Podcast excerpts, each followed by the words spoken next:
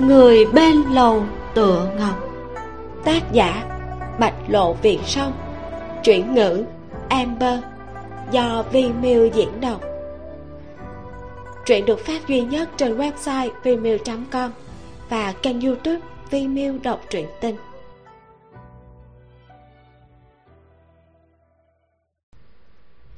Chương 128 tâm duyệt. Phiền muộn trong lòng đã bay biến tống lập ngôn nghẹn một lúc lâu mới tức giận nói. Nàng thật chẳng ra thể thống gì. Hả? Những gì nô gia nói lúc trước đại nhân không có phản ứng sao lời này lại khiến ngài mắng nô gia rồi? Lâu tự ngọc nhướng mày đầu ngón tay nàng chỉ lên mặt hắn. Mặt của ngài đỏ ghê.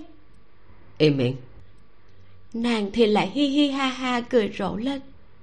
Trong mắt tràn đầy ánh sáng, khiến hắn nhìn thấy cũng vui mừng theo, sau đó lắc đầu bật cười. Sảnh đường của khách điếm vốn trống trải, nhưng không biết vì sao tống lập ngôn lại cảm thấy thật tràn đầy, giống như nó được nhét đầy đồ vật vậy. Tỷ tỷ không khí đang vui, trên lầu đột nhiên có tiếng bước chân thịt thịt chạy xuống một vật nhỏ lao đến bên người lâu tự ngọc. Nhút nhát sợ sệt mà bắt lấy làn váy của nàng, nói, tỷ tỷ, một mình ta không dám ngủ. Giọng nói quen thuộc, yêu khí quen thuộc khiến tống lập ngôn cơ hồ phản ứng ngay lập tức. Diệt linh định cũng bay ra, vù vù lượn vòng trên đầu cánh gà. Lâu tự ngọc cả kinh, vội vàng ôm nó vào lòng, chột dạ cười nói với tống lập ngôn đại nhân đừng động tay. Tống lập ngôn hơi bực. Nàng đã đưa nó đi rồi sao vẫn còn dẫn về đây? Sợ không ai phát hiện ra nó sao? Có chút chuyện. Hôm nay nếu nô gia không đi đón nó thì sợ là nó đã rơi vào tay bùi hiến phú rồi. Nàng cực kỳ khoa trương sau đó lại lấy lòng mà lôi kéo ống tay áo hắn. Đứa nhỏ này tuy đặc biệt một chút nhưng mà chỉ là đứa nhỏ thôi còn rất đáng yêu đại nhân thả hắn một con đường nha. Tổng lập ngôn nhíu mày. Không có khả năng. Nàng cũng biết bùi hiến phú muốn nội đan của năm yêu vương. Nội đan của hộ tộc chưa biết ở chỗ nào. Còn ba viên khác đang ở trong tay hắn. Chỉ có nội đan trong người đứa nhỏ này là có thể diệt. Nội đan này đặc biệt là do kế thừa nên dung hợp với người được kế thừa. Nếu cánh gà bị đoạt nội đan thì trong vòng ba ngày, hắn sẽ chết không thể nghi ngờ. Lâu tự ngọc tự nhiên là không muốn hắn chết. Chỉ cần bùi hiến phú không rời khỏi hoang châu, thì còn có biện pháp. Cũng không đến mức sốt ruột ra tay với một đứa nhỏ. Cánh gà sợ hãi mà nhìn tống lộc ngôn, sau đó quay đầu chôn mặt trong ngực lâu tự ngọc, không hé răng. Ánh mắt tống lộc ngôn tối lại diệt linh đỉnh trên đầu nhất thời càng hung hăng hơn lâu tự ngọc duỗi tay túm lấy diệt linh đỉnh, sau đó cười gằn uy hiếp nó. Ngươi ồn ào cái gì? Không được hù dọa trẻ nhỏ. Diệt linh đỉnh run run, sau đó tránh khỏi tay nàng vùng một cái lao vào lòng tống lập ngôn, giống như cánh gà đang trốn trong lòng nàng. Nó tuổi thân vù vù hai cái. Tống lập ngôn thu nó lại, lời lẽ không vui nói. Nó đã bao nhiêu tuổi rồi? Còn tính là trẻ con nổi gì? Chẳng qua nó có bộ dạng trẻ con. Nếu muốn nó hóa thân thành người lớn thì cũng không phải là không thể. Đại nhân hiểu lầm rồi. Đứa nhỏ này tuy ở trong phòng ấn vài trăm năm, nhưng đầu óc chẳng khác gì trẻ con người phàm bảy tám tuổi đâu. Cho dù nó biến thành người lớn thì cũng không giống. Cánh gà đang chôn trong ngực nàng nghe thấy thì gật gật đầu, thoạt nhìn đáng thương vô cùng. Nhưng tống lộc ngôn không hề đồng tình, sắc mặt cũng không quá đẹp buông nó ra. Đại nhân cho nô gia hai phần thể diện đi mà. Không. Lô tự ngọc hơi gấp nói ngài cũng phải nói lý chứ. Trường mệnh khoát của hắn là nô gia cho không thể nào để hắn đoản mệnh ở chỗ nô gia được. Tổng lập ngôn rũ mắt sắc mặt càng thêm âm trầm. Cái này thì có liên quan gì tới nàng? Lần trước gặp nàng chẳng qua chỉ nể mặt tần chúng quầy. Sao lần này về lại thân thiết như thế hả ngài không biết đó. Đứa nhỏ này thật sự làm cho người ta thích. Lầu tự ngọc hết sức hưng phấn mà khoa tay múa chân, nói với hắn. Nó nói ta là thân thích của nó. Nô gia hành tẩu giang hồ nhiều năm như vậy, còn chưa từng nghe thấy ai nói lời này đâu. Nó còn nhỏ như thế, tình cảm thuần túy động lòng người, cho nên nô gia tình cảm này của nàng thật là không đáng tin. Tùy tiện nói một câu là có thể đã động nàng rồi hắn ngắt lời nàng lạnh lùng thốt lên. Không phải nói trừ ta trừ vị đại nhân kia thì không ai có thể khiến nàng dao động nữa sao? Lâu tự ngọc chớp mắt rốt cuộc nhận thấy người trước mặt có vẻ không thích hợp nên vội cúi đầu nhìn cánh gà sau đó nhỏ giọng nói. Ngươi đi về ngủ tiếp đi một lát nữa tỷ tỷ đến xem ngươi được không? Ánh mắt tổng lập ngôn dừng trên người nó quả là lạnh đến kỳ cục cánh gà cũng không muốn ngốc ở đây. Rốt cuộc, nó còn có thù với người này, nhưng không báo được nên đành dứt khoát gật đầu rồi chạy lên lầu. Chờ cửa phòng đóng lại, lầu tự ngọc mới cười tủm tỉm mà chống đành hỏi. Đại nhân ghen sao? Người trước mặt lạnh băng mà nhìn nàng, khóe miệng cong lên thành một độ cong mỉa mai. Thoạt nhìn âm trầm lại trào phúng. Nhưng lâu tự ngọc vô cùng vui vẻ miệng nhếch lên đến mang tay, không sao thu lại được. Cánh gà vẫn là con nít, đại nhân ghen với nó làm gì? Tống lập ngôn không nói lời nào rũ mắt nhìn chằm chằm hoa văn thô ráp trên cạnh bàn. Người bên cạnh không hề ngừng mà cứ thế ầm ĩ bên tai hắn. Trước kia chưa bao giờ thấy đại nhân như vậy. Bộ dáng đại nhân tức giận thật là đẹp. Nếu không phải sợ ngài sẽ động thủ thì nô gia thật là muốn giữ cánh gà ở đây, để nhìn đại nhân giận thêm một lúc nữa. Nếu mà nô gia thay ngài đi tìm bùi hiến phú, thì ngài có buông tha cánh gà không? Đại nhân đại nhân, ngài nhìn nô gia đi. Lẩm nhẩm lầm nhầm nói một lúc lâu mà không được đáp lại. Lầu tự ngọc vừa tức giận vừa buồn cười.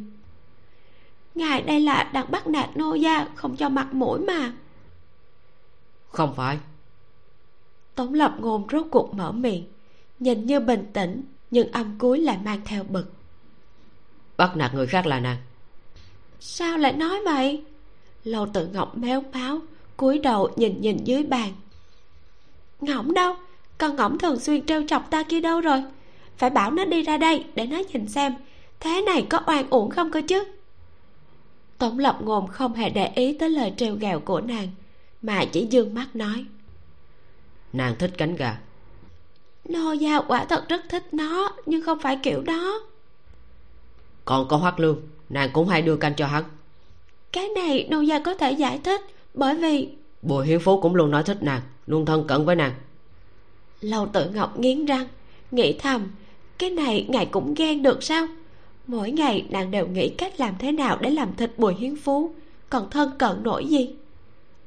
Nhưng mà nàng còn chưa kịp cãi lời nào đã nghe thấy tổng lập ngôn thấp giọng nói. Không phải ta ghen ta chỉ là không vui.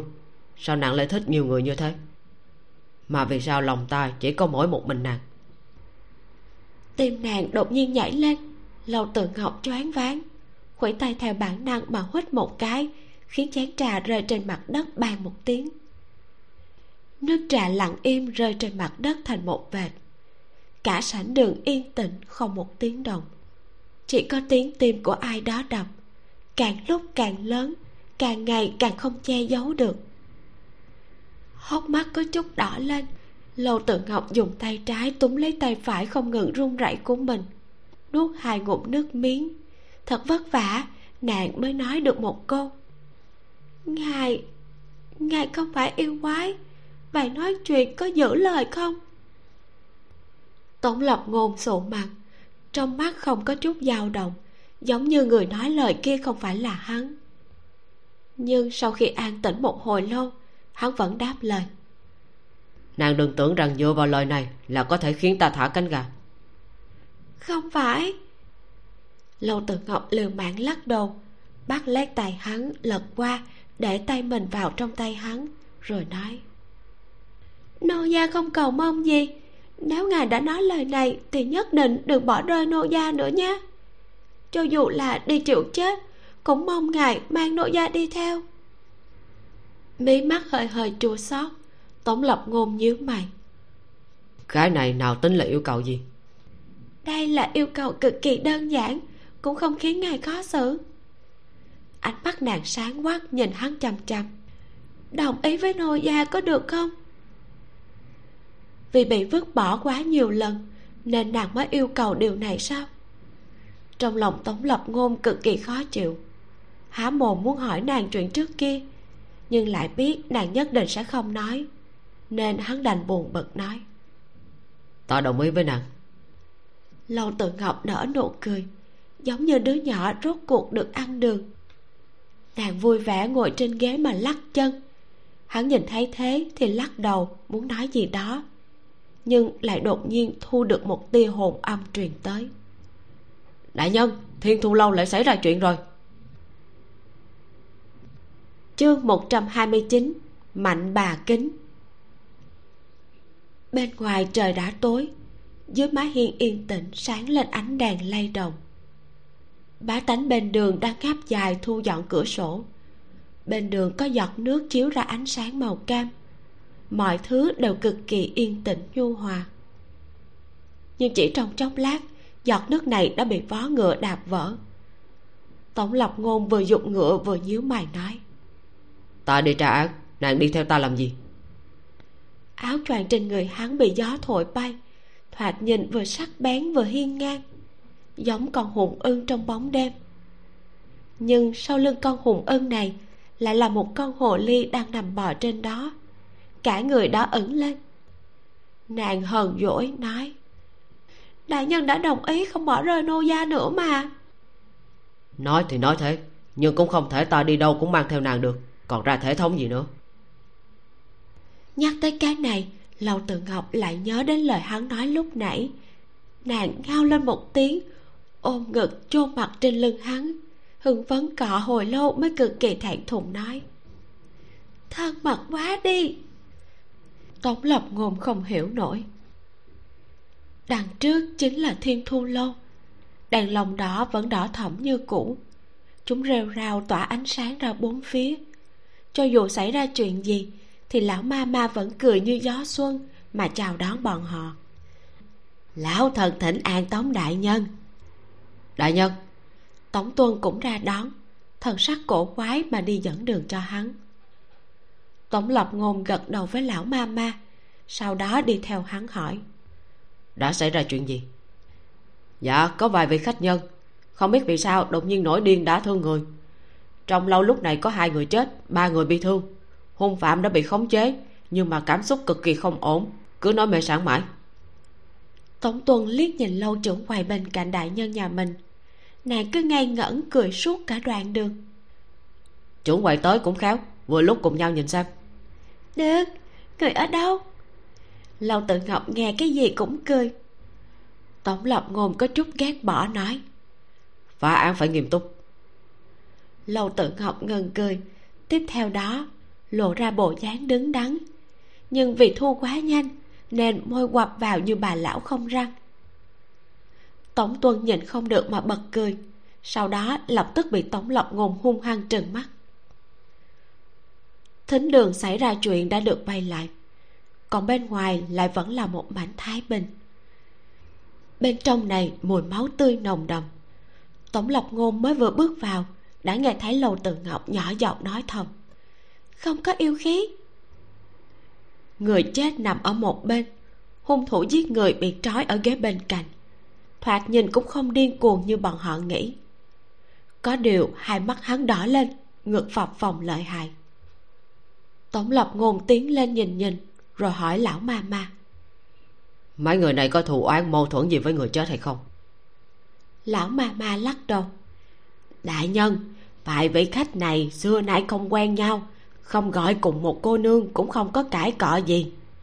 Thậm chí bọn họ mới chỉ gặp nhau lần đầu ở thính đường này thì có thể có thù hận mâu thuẫn gì được chứ? Không có thù hận mâu thuẫn xưa nay lại không quen biết cũng không phải yêu khí quấy phá. Thế thì, tại sao đột nhiên lại nổi điên giết người? Tổng lộc ngôn nhíu mày trầm tư. Còn chưa nói ra kết quả gì, thì đã thấy lâu từ ngọc đi tới bên cạnh một hung thủ. Nàng cười hỏi vị nhân huynh này, vì sao ngươi lại giết người? Tổng lộc ngôn trợn mắt, nghĩ thầm, cái này có thể hỏi trực tiếp thế sao? Nhưng người bị trói lại thật sự mở miệng nói ta không điên cũng không bệnh. Tên cẩu tặc triệu hư này đời trước hại ta ta cửa nát nhà. Ta không thể nào buông tha hắn được. Lâu tự ngọc nghe được thì nhướng mày. Đời trước? Phải ta đã nhớ ra hết. Chính là hắn đã giết con ta làm nhục thê tử ta còn hại chết song thân của ta nữa. Sau đó hắn vẫn ung dung ngoài vòng pháp luật. Ta đi kêu an mấy tháng lại bị tên cẩu tặc này thuê người đánh chết. Thiên lý sáng tỏ không ngờ lại cho ta gặp được hắn lúc này. Lâu tự ngọc cảm thấy buồn cười. Ngươi từ từ đã. Trí nhớ của khách quan tốt như thế sao? Đến chuyện đời trước cũng nhớ à? Ta nhớ rõ chính là hắn triệu hư. Dù hắn có hóa thành cho ta cũng nhận được. Lão mà mà mở miệng nói. Đại nhân người chết tên là lý tự không phải triệu hư. Tống lập ngôn lắc đầu trách không được tống tuân nói bọn họ nói mê sản. Cái cớ giết người này cũng quá gượng ép rồi. Hắn nhìn về phía hung thủ khác thấp giọng nói. Người thì sao? Ta nghĩ ta điên rồi. Ai ngờ hắn cũng giống ta. Vậy chắc là ta không điên. Một vị thư sinh hơn 30 tuổi thoạt nhìn bình tĩnh không giống một tên hung thủ. Chỉ có đôi mắt là đỏ lên lẩm bẩm nói ta cũng nhớ tới chuyện đời trước.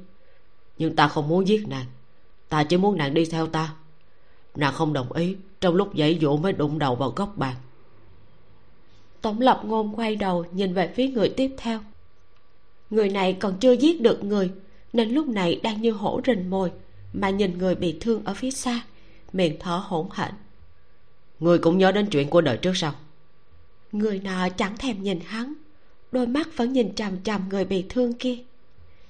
Đại nhân, hai vị khách quan này thật sự không có thù hận. Lão thần cũng không biết sao. Lão mà mà thở dài, đôi tay đưa trà đến cho hắn, nói trong lâu của lão thần dạo này cũng không yên ổn. Lúc trước thì nhan háo đột nhiên biến mất, thiên thu lâu tự nhiên mất một cây trụng tiền nhưng nể mặt đại nhân nên lão thân cũng không truy vấn. Nhưng mà lần này lại xảy ra án mạng. Việc làm ăn trong lâu không tốt mong đại nhân thông cảm. Đây là lấy nhàn hảo ra để cầu tình với hắn sao? Tổng lập ngôn không đón lấy chén trà mà trầm giọng nói. Không cần bản quan thông cảm vương pháp đều có phán xét. Trên mặt lão mà mà không quá đẹp chỉ liếc mắt nhìn khách nhân ở bên ngoài sau đó thở dài một hơi nói đại nhân còn muốn hỏi gì nữa à? Vài người này trước khi xảy ra chuyện có làm việc gì giống nhau hay không? Tổng lộc ngôn nhìn quanh bốn phía. Ví dụ như uống cùng một bầu rượu hoặc đi qua cùng một chỗ. Trong mắt lão mà mà hiện lên một tia sáng kỳ quái sau đó rủng mắt lắc đầu. Dạ không có lâu tự ngọc nhìn chằm chằm vào bà ta. Nghe thấy lời này thì cười nói. Từ ma ma luôn muốn chuyện to hóa nhỏ. Cho dù có chuyện gì xảy ra cũng đều coi như không phải chuyện gì lớn. Nhưng bà biết mà không báo thì là không đúng rồi. Thừa dịp nô gia còn chưa ra tay, thì mama tốt nhất là tự mình nói thẳng hết đi. Bằng không, có chút món nợ cũ, đến lúc đó tính toán thì thiền thù lâu cũng không yên ổn đâu từ mama liếc nhìn nàng một cái. Trong các đại trưởng quầy trong huyện khó tránh khỏi có chút tin tức. Trướng mục của thiên thu lâu không sạch sẽ, cũng chẳng phải bí mật gì, nhưng đến giờ vẫn giấu khá tốt. Lúc này, lâu tự ngọc thậm chí không màng danh tiếng của mình, mà uy hiếp bà ta sao? Nhưng mà, bà ta cũng thực sự sợ uy hiếp này. Người trong lâu quá nhiều lão thân nhất thời không nghĩ ra cũng là bình thường. Nhưng khách ra vào đều được ghi lại. Đại nhân cứ xem qua. Tổng lập ngôn đón lấy sổ sách từ mama đưa qua. Cẩn thận xem sau đó nhíu mày nói. Nửa tháng trước à? Từ ma ma không trả lời. Lâu tự ngọc tò mò thò lại gần thì thấy sổ sách có ghi đám người này đến đây vào nửa tháng trước bà lấy sổ sách cũ ra cho đại nhân xem à. Từ ma ma xua tay, để đám người hầu đi ra ngoài giải tán những kẻ đang hiếu kỳ. Sau khi mọi người giải tán, bà ta mới thấp giọng mở miệng. Mấy vị khách quan động tay chân này đều tới thiên thu lâu vào nửa tháng trước. Sung sướng mấy ngày, rồi đột nhiên mất tích. Lúc đầu lão thân còn tưởng bọn họ quỵt tiền chạy cửa sau, nhưng kết quả hôm nay lại thấy bọn họ đồng thời chui ra trong cái gương này. Trong thính đường có đặt một cái gương đồng cao bằng một người. Mặt kính mơ hồ không rõ. Thoạt nhìn đã cũ. Nó đặt ở đây cũng không vì mục đích cho người ta soi, mà như một món đồ trang trí. Ai ngờ còn có người đi ra từ bên trong chứ. Lâu tự ngọc nghe vậy thì nhảy qua, nhẹ nhàng gõ mặt kính. Mặt gương lúc này giống như một mặt hồ có hòn đá rơi xuống. Gợn từng sóng nhỏ rồi hiện ra bóng dáng gì đó. Nàng vừa nhìn thấy thì mặt đã biến sắc kéo rèm trướng xuống che gương lại. Tống lập ngôn đi theo qua hỏi như thế nào? Nàng lấy lại bình tĩnh nhẹ giọng nói không tà vật. Tà vật gì? Lâu tự ngọc cười gượng ấp a ấp úng trong một chớp mắt tổng lập ngôn rất không cho mặt mũi nói. Biết mà không nói sẽ thành việc nhỏ hóa lớn.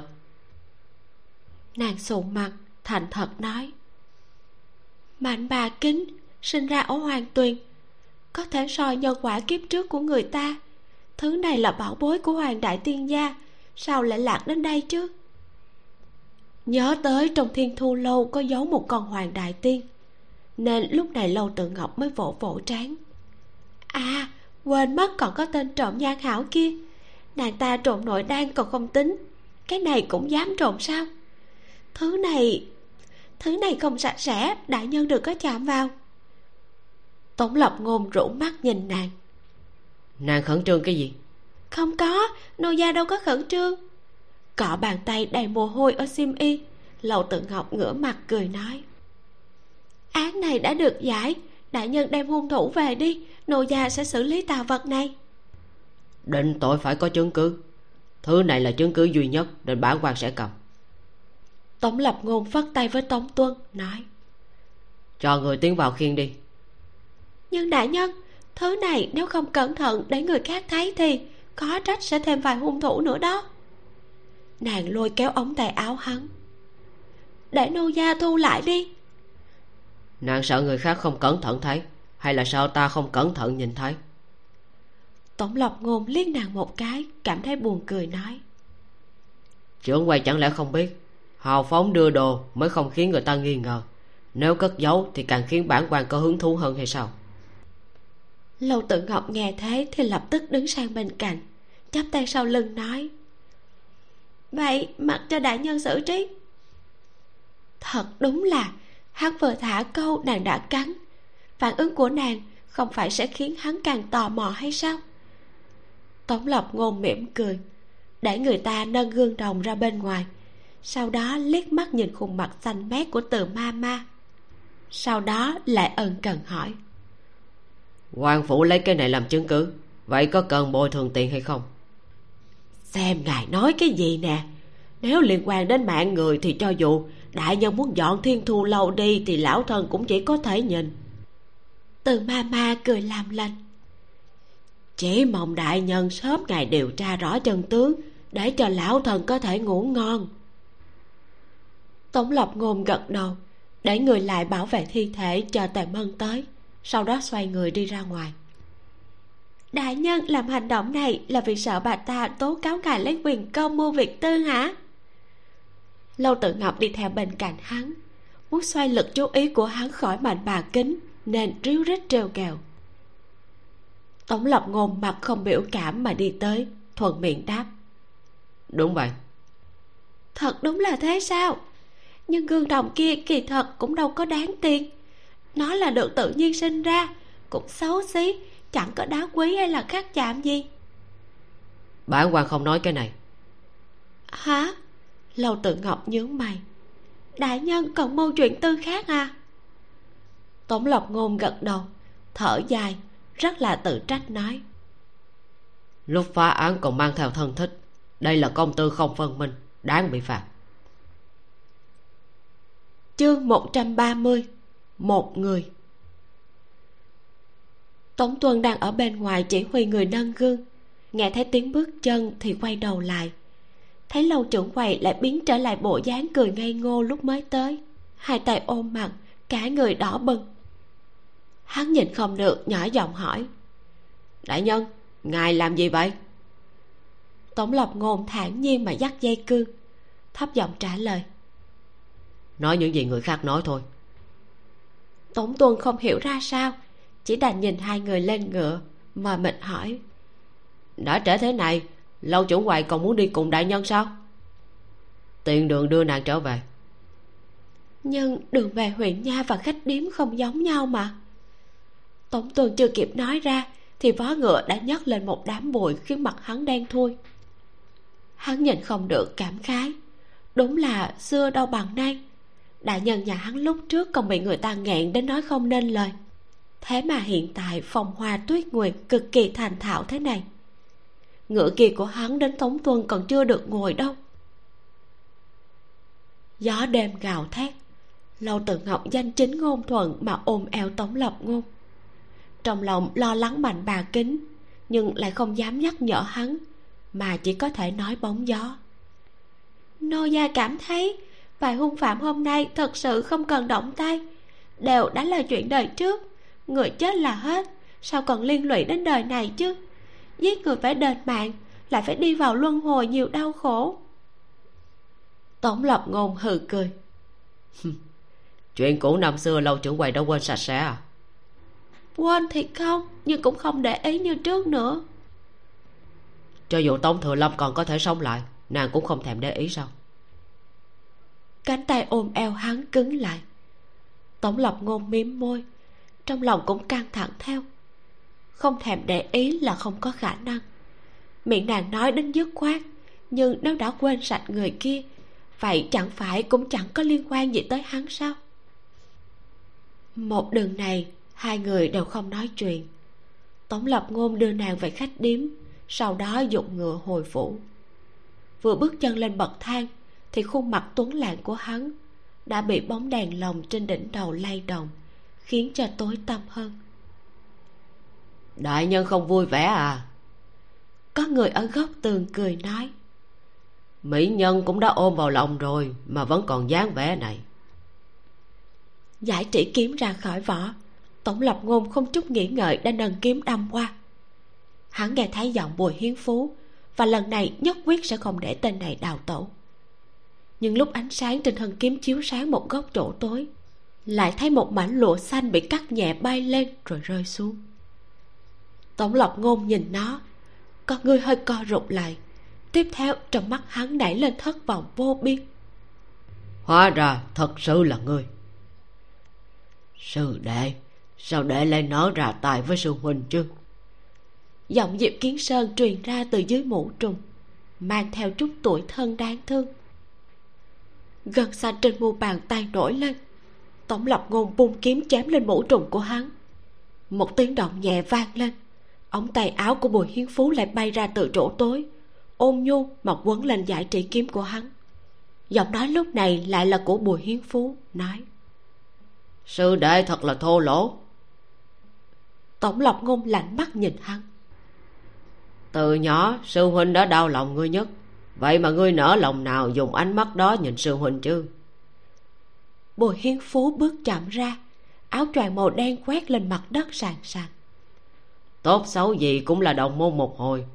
Ta còn cùng ngươi ở chung một chỗ hai mươi năm đấy. Giọng nói của hắn mang theo tiếng vọng. Người trước mặt đi một bước chia làm hai người.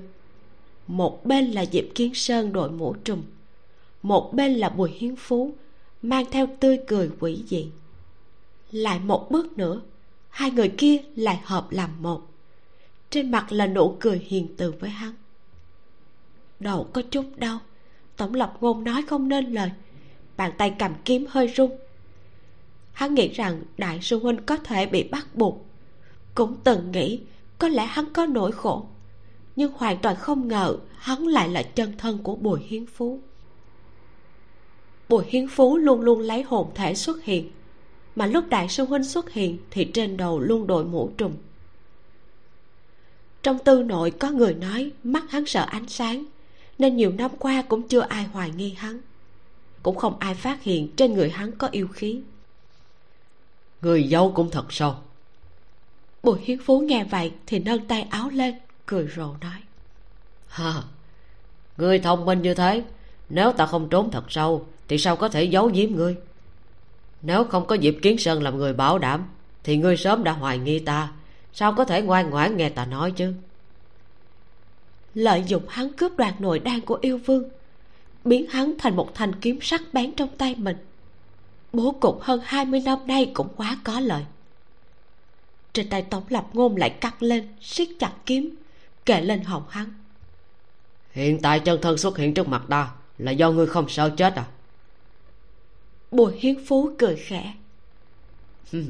Không ngươi không có ký ức mấy đời trước thì cho dù có đập nát thân thể này ta vẫn có thể hoàn hồn. Tổng lập ngôn không tin nên lập tức niệm quyết đồng thời vung kiếm. Người trước mặt bị hắn xuyên qua máu yêu vẩy ra. Bùi hiến phú lắc đầu. Sao chẳng chịu nghe khuyên thế? Nếu là tống thừa lâm năm đó thì có lẽ còn biết nên giết ta thế nào. Còn ngươi thì quá non một chữ cuối cùng vừa xong thì thân thể trước mặt đã vỡ thành mảnh vùng bùi hiến phú đi từ trong thân thể vỡ vụn kia ra không hề hấn gì. Hắn ưu nhã chỉnh lại mái tóc dài nói hôm nay ta tới là muốn nhìn xem tống đại nhân sống thế nào. Thuận tiện hỏi nơi tiểu yêu vương đang ở. Tổng lập ngôn lại vung kiếm chém nhưng người trước mặt giống như lan yêu trước đây không hề mảy may bị thương thoạt nhìn có vẻ đại nhân chẳng hề muốn nói. Vậy ta đi hỏi lâu trưởng quầy vậy. Bùi hiến phú nâng bước đi xuyên qua giải trị kiếm. Không hề bị ảnh hưởng gì, tiếp tục đi về phía trước. Chớp mắt đã biến mất trong bóng đêm. Đèn của khách đếm trưởng đang còn chưa tắt. Lâu tự ngọc tâm tư nặng nề, cứ thế muốn đi ngủ. Nhưng cánh gà lại ôm chăn nhỏ bò xuống giường. Bịch bịch chạy tới mép giường của nàng, tuổi thân nói tỷ tỷ ta không ngủ được. Lâu tự ngọc nhìn nhìn bên ngoài. Sao vậy? Gió lớn nên ngươi sợ à?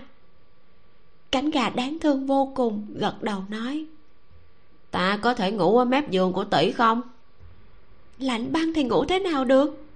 Lâu tự ngọc lắc đầu, nàng dịch vào trong giường, vỗ vỗ chăn nói với nó. Đi lên đây nè. Cánh gà vui mừng, dùng cả tay và chân bò lên giường ngoan ngoãn trùm kín chân. Không đến chốc lát sau, hắn lại trộn xốc chăn ra nhìn nàng. Mỹ nhân tỷ tỷ không nhìn nó, mà đang dựa vào tường ngay người.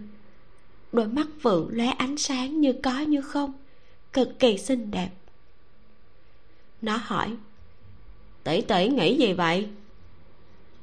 Lâu tự ngọc còn chưa hoàn hồn, chỉ nhẹ giọng đáp, tỷ tỷ đang nghĩ nếu đặt một người lên đầu quả tim thì phải nói với hắn thế nào để hắn biết? Cánh gà chẳng hiểu gì cả, hỏi. Đầu quả tim có thể đặt người à? Không phải, đều thả người vào trong miệng hả? Mỹ nhân tỷ tỷ trừng nó một cái. Cái người nói là ăn thịt người. Tỷ tỷ nói chính là người trong lòng, chính là người mình thích đó. Chỉ cần nhìn thấy người đó thì sẽ vui, không thấy thì nhớ lại luôn ngửi được từ trên người người đó một mùi mà. Người không thể nào ngửi thấy được từ trên người người khác. Cánh gà chớp mắt. Vậy ta đây cũng thích tỷ tỷ thấy tỷ tỷ thì vui mừng không thấy thì nhớ.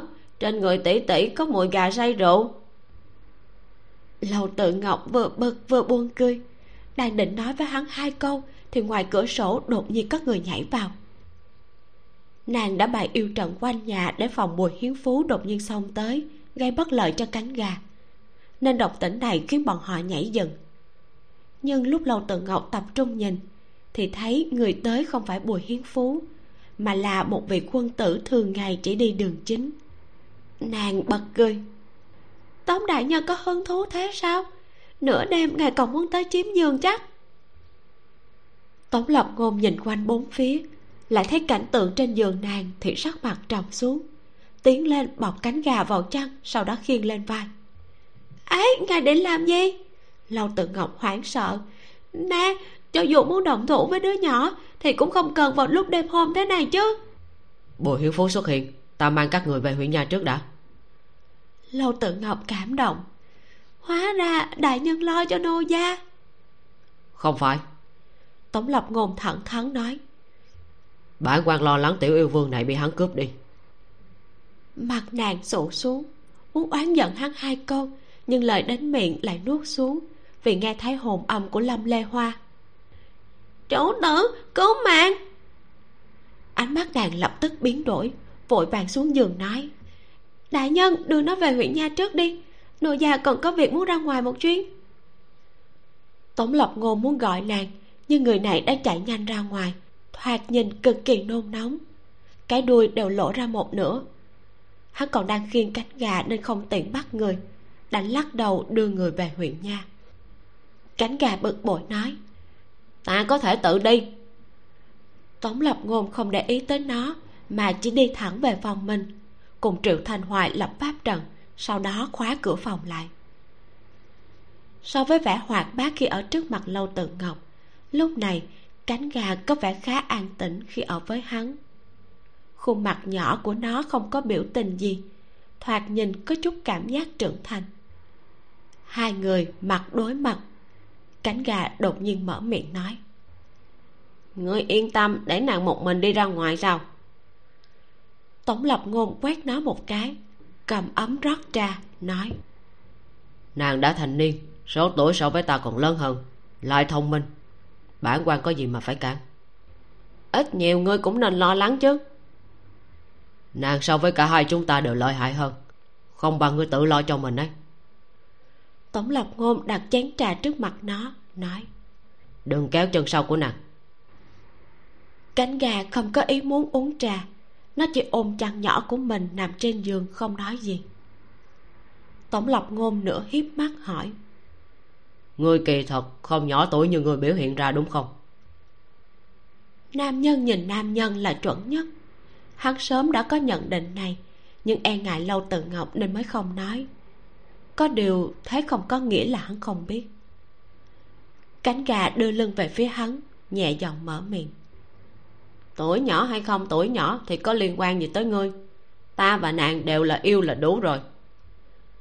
Tống lập ngôn cười nhạt cùng là yêu là thế nào? Cùng là yêu thì sẽ có những chuyện chúng ta biết, còn ngươi thì không. Cùng lắm, ngươi chỉ sống được trăm năm, còn ta có thể ở bên nàng ngàn năm, vạn năm. Tổng lập ngôn lấy ra phù đồ vây, mặt không biểu tình, nhốt nó vào. Để nó ngủ trên giường là quá thoải mái. Tù nhân nên có bộ dáng của tù nhân, cho dù có mang bảo bối cũng thế thôi. Sau khi phong ấn thêm pháp trận bên ngoài phù đồ vây tổng lập ngôn vẫn ngồi trên giường giận dỗi. Hắn nhớ tới bùi hiến phú, thì trong lòng có thêm hai phần lo lắng. Hắn ta chỉ cần còn là hồn thể, thì bọn họ sẽ chẳng có biện pháp gì. Nếu cứ thế, thì bọn họ vĩnh viễn ở thế hạ phong. Ánh mắt hắn nhìn quanh phòng băn khoăn. Sau đó, tổng lập ngôn đột nhiên nhìn thẳng vào mạnh bà kính đang được đặt trong phòng mình. Có lẽ tổng thừa lâm biết cách phong ấn hồn thể chắc. Chương 131 hồng trần kiếp. Chiếc gương này sinh ra ở hoàng tuyền, có thể chiếu ra kiếp trước của một người. Cho dù đã trùng một tấm vải, nhưng vẫn ẩn ẩn tản ra hơi thở bất thường. Tổng lập ngôn đứng dậy, chậm rãi vây quanh nó vài vòng. Muốn giật tấm vải xuống nhưng cuối cùng lại dừng rồi thu tay. Nếu hắn có thể biết nhân quả của kiếp trước, thì tất nhiên là tốt. Ít nhất có thể tìm được cách phòng ấn yêu hồn bất tử. Nhưng nếu thế, thì sẽ mất nửa tháng như những kẻ trong thiên thu lâu. Vậy thì quá không tốt. Hắn thay quần áo đi ngủ, sau đó đặt phù đồ vây lên cạnh gối đầu. Cánh gà bất mãn nói có thể đổi chỗ khác cho ta không? Ta không muốn cùng kẻ giết yêu như ngươi nằm chung giường. Tống lộc ngôn mặt không biểu tình mà nhắc nhở hắn. Lâu tự ngọc cũng giết yêu. Cánh gà cuộn tròn trong phù đồ vây, nghiêm túc nói. Nàng không giống ngươi. Nàng giết là yêu quái có tội, còn ngươi chẳng phân biệt thị phi thấy yêu là giết. Có cái gì không giống nhau? Yêu quái có mấy con là vô tội chứ? Tổng lộc ngôn cười nhạo lắc đầu không thèm để ý đến nó nữa mà nằm lên giường ngủ. Trong phòng an tĩnh lại, ánh nến không còn, nên ánh trăng lặng lẽ bò qua cửa sổ khắc hoa vào phòng, chiếu sáng một nửa. Cánh gà không ngủ, nó nằm trong phù đồ vây giận dỗi. Cũng là tiểu yêu vương, sao hắn lại nhỏ yếu như thế? Đến tổng lập ngôn cũng đánh không lại nó không muốn bị người ta coi là đứa nhỏ mà che chở. Nó cũng muốn bảo vệ người mình thích. Dưới ánh trăng, tổng lộc ngôn ngủ say đi vào giấc mộng. Cảnh gà còn đang cáu giận mà vẽ xoắn ốc trong tháp lưu ly. Đột nhiên, nó cảm thấy trong phòng có ánh sáng chật lóe, nên ngẩng đầu lên nhìn xuyên qua tháp. Nó phát hiện miếng vải phủ của cái gương kia đã rơi xuống. Mặt kính phản chiếu ánh trăng sau đó lại thẳng tóc mà chiếu lên giường bên này. Thứ gì vậy? Nó nghi hoặc mà nhìn kỹ, sau đó lập tức hô gọi tống lộc ngô một tiếng. Này, gương của người đang sáng lên kìa. Tống lộc ngôn quay mặt vào bên trong, hô hấp đều đều. Hẳn là đã ngủ say nên không hề trả lời. Cánh gà cảm thấy không đúng. Người này luôn luôn cẩn thận, sao lại có thể ngủ say đến thế? Ánh sáng từ cái gương càng ngày càng sáng, chiếu bốn phía sáng như ban ngày. Theo lý thuyết, hắn phải xoay người xem một cái chứ. Nhưng hắn không hề hay biết, thậm chí thân mình còn ngày càng trở nên trắng hơn. Cánh gà thiếu trải sự đời nên không biết đây là gì. Chỉ có thể mờ mịt đánh giá, trơ mắt nhìn cả người tống lập ngôn càng ngày càng sáng. Rồi sau đó lại càng ngày càng mờ nhạt đến khi nó đột nhiên bừng tỉnh, thì trên giường đã không còn ai. Thôi chết, cánh gà vội vàng đứng dậy đánh lên phù đồ vây, nhưng lại phát hiện không đánh vỡ được. Lúc này, nó muốn truyền âm cho lâu tỷ tỷ. Nhưng lâu tự ngọc đang ở cách nó rất xa, không thể nghe thấy lời nó. Trước mặt nàng là gương mặt đang mỉm cười như thường của bùi hiến phú. Gió cuối thu sương lạnh lâu tự ngọc hà hơi vào tay sau đó hóa ra một cái đuôi làm áo choàng hiếp mắt hỏi. Ngươi lại diễn cái trò xiết gì nữa? Bùi hiến phú và lâm lê hoa ngồi trên một tảng đá lớn bên cạnh vực. Nếu không phải hắn đang cầm lấy mệnh môn của lâm lê hoa thì hai người thoạt nhìn giống như tài tử giai nhân đang ngắm trăng. Đáng tiếc tài tử này cả người toàn là ý xấu giai nhân thì đang nhe răng trợn mắt muốn cắn người. Nghe nói lâu chủ quầy bảo hộ bạch tiên gia tiểu yêu vương cực kỳ. Thế nên ta mới đích thân đến hỏi thăm một chút. Hắn chống tay lên đá quay đầu lại. Trong mắt đều là thần sắc xem kịch vui. Nếu như ta muốn trưởng quầy dùng tiểu yêu vương tới đổi nàng ta thì trưởng quầy có đổi hay không? Lâu tự ngọc cong đuôi cuốn lên vai cực kỳ giống một ông cụ bọc áo lông ra ngoài sưởi nắng trong ngày mùa đông. Nàng hít cái mũi, lười nhác nói, ai cũng đều đã sống hơn một ngàn năm. Chút xiết nhỏ không lên nổi mặt bàn này mà người cũng dám lấy ra dùng. Không sợ mất mặt sao? Lâm lệ hòa nghe thấy thế thì chẳng dám cử động.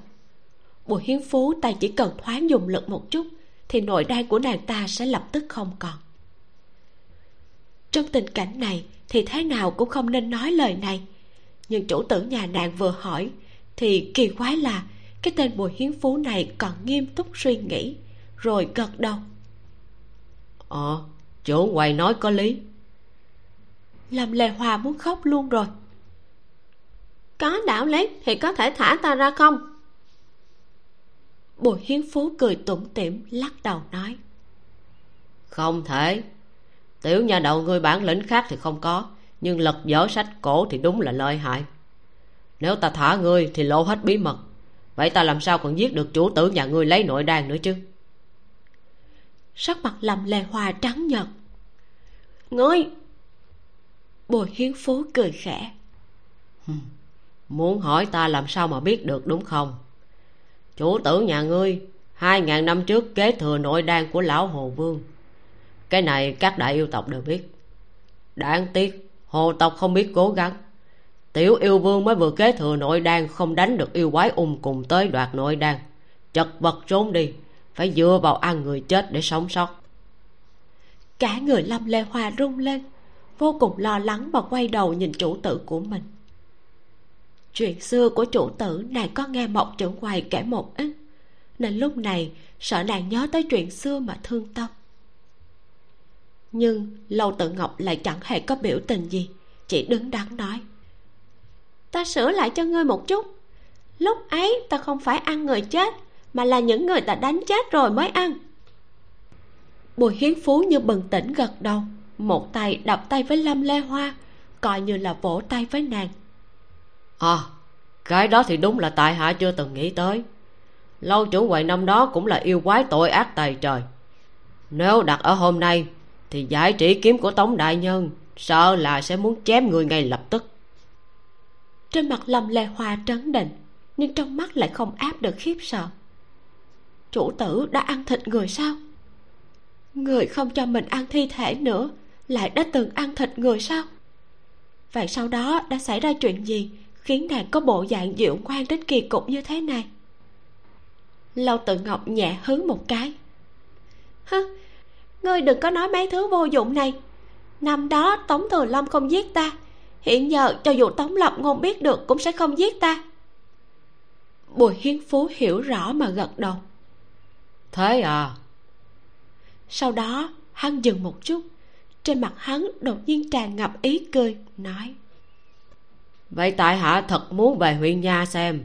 Lúc này tống đại nhân thấy hành động của ngài năm đó thì sẽ có biểu tình gì trong lòng nhảy dựng lầu tự ngọc lúc này mới phản ứng lại, tay chậm rãi siết chặt thanh quyên ngươi, gài bảy ngày ấy! Nàng sớm nên phát hiện, cho dù nhan hảo đem mạnh bà kính trộm đã ở thiên thu lâu, thì sao những kẻ thụ truyền kiếp lại khéo léo cùng ở trong thiên thu lâu chứ? Người này chỉ muốn cho tống lập ngôn biết mạnh bà kính ở đó và để hắn mang nó đi. Nhưng theo lý mà nói hắn hẳn là không ngu như vậy mới đúng. Cái này sao lại gọi là gài bẫy? Tài hạ chẳng qua chỉ là dàn xếp chút việc vì tống đại nhân mà thôi. Hắn muốn biết quá khứ như thế để chính hắn nhớ lại thì không còn gì tốt hơn. Huống hồ cho dù hắn không muốn biết thì mạnh bà kính cũng sẽ cho hắn biết. Bùi hiến phú thật sự cao hứng. Người điên rồi nếu ngài ấy nhớ tới cái gì không nên nhớ thì ngươi và ta đều là lưỡng bài câu thương. Người vĩnh viễn mất đi yêu thần mà ta vĩnh viễn mất đi người ta yêu. Ý cười ngưng lại bùi hiến phú trầm mặt mất yêu thần là sao? Ngươi đang nói gì? Lâu tự ngọc dậm chân hờn dỗi trên mặt lại không đứng đắn chớp mắt nhìn hắn nói. Còn có thể nói cái gì? Người chẳng lẽ đã quên si vu rồi à? Chương 132 một người một yêu cùng sống dưới một mái nhà. Hai ngàn năm trước, yêu thần si vu nhất thống thiên hạ. Hắc cường đại không ai bì nổi, tàn sát thương sinh, lấy mọi thứ khác ngoài yêu quái làm thức ăn. Có được tam đại yêu tộc làm thân về lan tộc không nằm trong số đó, nhưng bùi hiến phú thân là sói yêu lại ngưỡng mộ yêu thần từ rất lâu thậm chí ở một khắc cuối cùng của si vu hắn vẫn không tiếc mà lấy thân ra tế muốn chết cũng phải lưu lại hồn phách của si vu khiến cho hồn phách đó chỉ bị phong ấn, chứ không thể bị tiêu diệt. Khi đó, bùi hiến phú không có cái tên này, mà gọi là vệ đường. Là kẻ bị tộc trưởng của lan tộc mạnh mẽ đẩy lên ngôi vương. Hắn không có nội đan của tiên vương không có máu của vương tộc cũng không danh chính ngôn thuận, mà chỉ là vật hy sinh trong cuộc đấu tranh trong tộc. Nhưng mà năm ấy, trong yêu triều cống, si vu ngồi ở chỗ vị đi xuống xem, đã ngừng một cái chớp mắt trên người hắn. Có lão yêu nói, đã thấy si vu lúc ấy cười. Tuy chỉ có một cái chớp mắt, nhưng vẫn khiến mọi người không ai dám coi thường vệ được kẻ tiện nghi nhặt được chức lan vương này còn bản thân vệ đường thì càng khăng khăng một mực với yêu thần. Những cái này không biết lâm lê hoa đọc được từ cuốn sách cổ nào, thật giả không ai biết. Chỉ có thể coi là một câu chuyện giả sử mà xem. Đặc biệt, sách cổ kia còn có tên là thượng phong yêu ma lưu lục. Lâu tự ngọc cảm thấy đây có thể là giải thích hợp lý cho những gì bùi hiến phú làm, nên nàng lấy ra để lừa hắn cũng không sai ai ngờ, hắn thật sự bị lừa. Tâm tình đột nhiên đại loạn, bàn tay nhớ mệnh môn của lâm lê hoa cũng lỏng ra. Lâu tự ngọc cười thì cười, động tác lại không hề chậm mà nhanh chóng nắm bắt thời cơ, lắc mình đi lên kéo lâm lê hoa xuống dưới. Duỗi tay, sợ thấy nội trang của nàng ta vẫn còn, thì lúc này nàng mới thở ra một hơi. Gõ trán lâm lê hoa mắng ung lên. Cho chữa cái tội chạy loạn nè nhìn xem, bị sói ngầm đi rồi biết sợ chưa hả? Lâm lệ hoa rất tuổi thân nói. Em đi ra ngoài đổ nước, ai biết lại gặp độc thủ. May mà bùi hiến phú thông minh thì cũng có lúc sai. Nàng đã tra ra lai lịch của hắn, nên dù bị hắn trộn trong tay thì chỉ cần chủ tử theo tới là nàng có thể thoát được. Con sói yêu này quỷ kế đa đoan, nhưng có nhược điểm trí mạng là yêu thân của hắn ngàn năm trước còn bị phong ấn tại chủ phong của kỳ đấu sơn. Hẳn là nó vẫn còn đến nay, cho nên yêu hồn của hắn mới có thể bảo tồn lâu như thế. Chỉ cần tìm được chân thân của hắn và hủy đi, thì người này cũng sẽ biến mất. Bùi hiến phú nhảy xuống khỏi tảng đá, sắc mặt hung ác nham hiểm. Sau đó giống như nghĩ tới cái gì, hắn lại phất phất ống tay áo, nói, cho các người biết cũng không sao dù sao mạnh bà kính kia hắn đã vào thì khó mà ra. Còn các người cho dù biết cũng chẳng thể đối phó với ta. Chẳng lẽ các người còn dám đi lên đỉnh của kỳ đấu sơn chủ phòng sao? Lâu tử ngọc không cười chỉ nói. Ngươi quên si vu bị phong ấn như thế nào rồi à? Còn dám để ngài ấy nhớ lại ư? Hắn nhớ tới những cái đó thì quả thật là ta sợ. Nhưng hắn nhớ được mà không ra được thì ta sợ cái gì bùi hiến phú lộ ra móng vuốt sói chậm rãi đi đến gần các nàng nói. Ngươi cho rằng ta đem mạnh bà kính lấy ra là muốn cho hắn biết chuyện kiếp trước sao? Đó là phù đồ vây của tống lập ngôn cũng là nhà tù của nhiều người. Trong lòng hắn có nhớ thương có tạp niệm mới khó thoát được một kiếp này. Tạp niệm trong lòng sẽ hiện ra trong mộng. Một khi hiện ra người sẽ bị mạnh bà kính câu vào. Khi đã đi vào mạnh bà kính mà không có người bên ngoài tác động, sẽ chẳng thể đi ra. Hồng trần kiếp của tống lộc ngôn rốt cuộc chính là trên người lâu tự ngọc. Hắn vui sướng khi người gặp hòa nói, lâu trưởng quầy nhất định phải nhớ rõ, tống thanh huyền là người hại chết. Nếu tống lập ngôn xảy ra chuyện thì đó cũng là do ngươi hại. Gió núi không biết từ đâu cuốn lên, lâm lê hoa muốn mở miệng khuyên chủ tử nhà mình, nhưng không kịp. Chính cái đuôi to đã bay thẳng lên trời, đập thẳng về phía bùi hiến phú. Tống lập ngôn đi trong cảnh mộng hư vô. Không biết vì sao hắn lại nghe thấy tiếng lục lạc này. Tiếng động linh hoạt kỳ ảo giống như truyền ra từ chùa miếu trên núi sau cơn mưa. Nhưng hắn càng đi về phía trước, thì tiếng lục lạc càng vang. Lúc mới đầu, chỉ là từng tiếng đứt quãng, nhưng sau đó từng tiếng len keng lại vang lên thành một chuỗi. Trước mắt là một khu chợ đơn sơ. Tuy không nhiều người lắm, nhưng cũng tính là náo nhiệt. Ở đây không có cửa hàng sang sát như trên đường trường nhàn cũng không có nhiều quán rong như ở đó, mà chỉ có một vị lão nhân đang ngồi xổm ven đường bán lục lạc, là cười với hắn. Tổng lập ngôn bừng tỉnh, cảm thấy mình đã từng nhìn thấy cảnh này, nhưng không nhớ đã thấy ở đâu. Hắn nhìn chằm chằm lục lạc trong chốc lát. Trong lòng biết mình sẽ không mua, nên hắn đi tiếp về phía trước.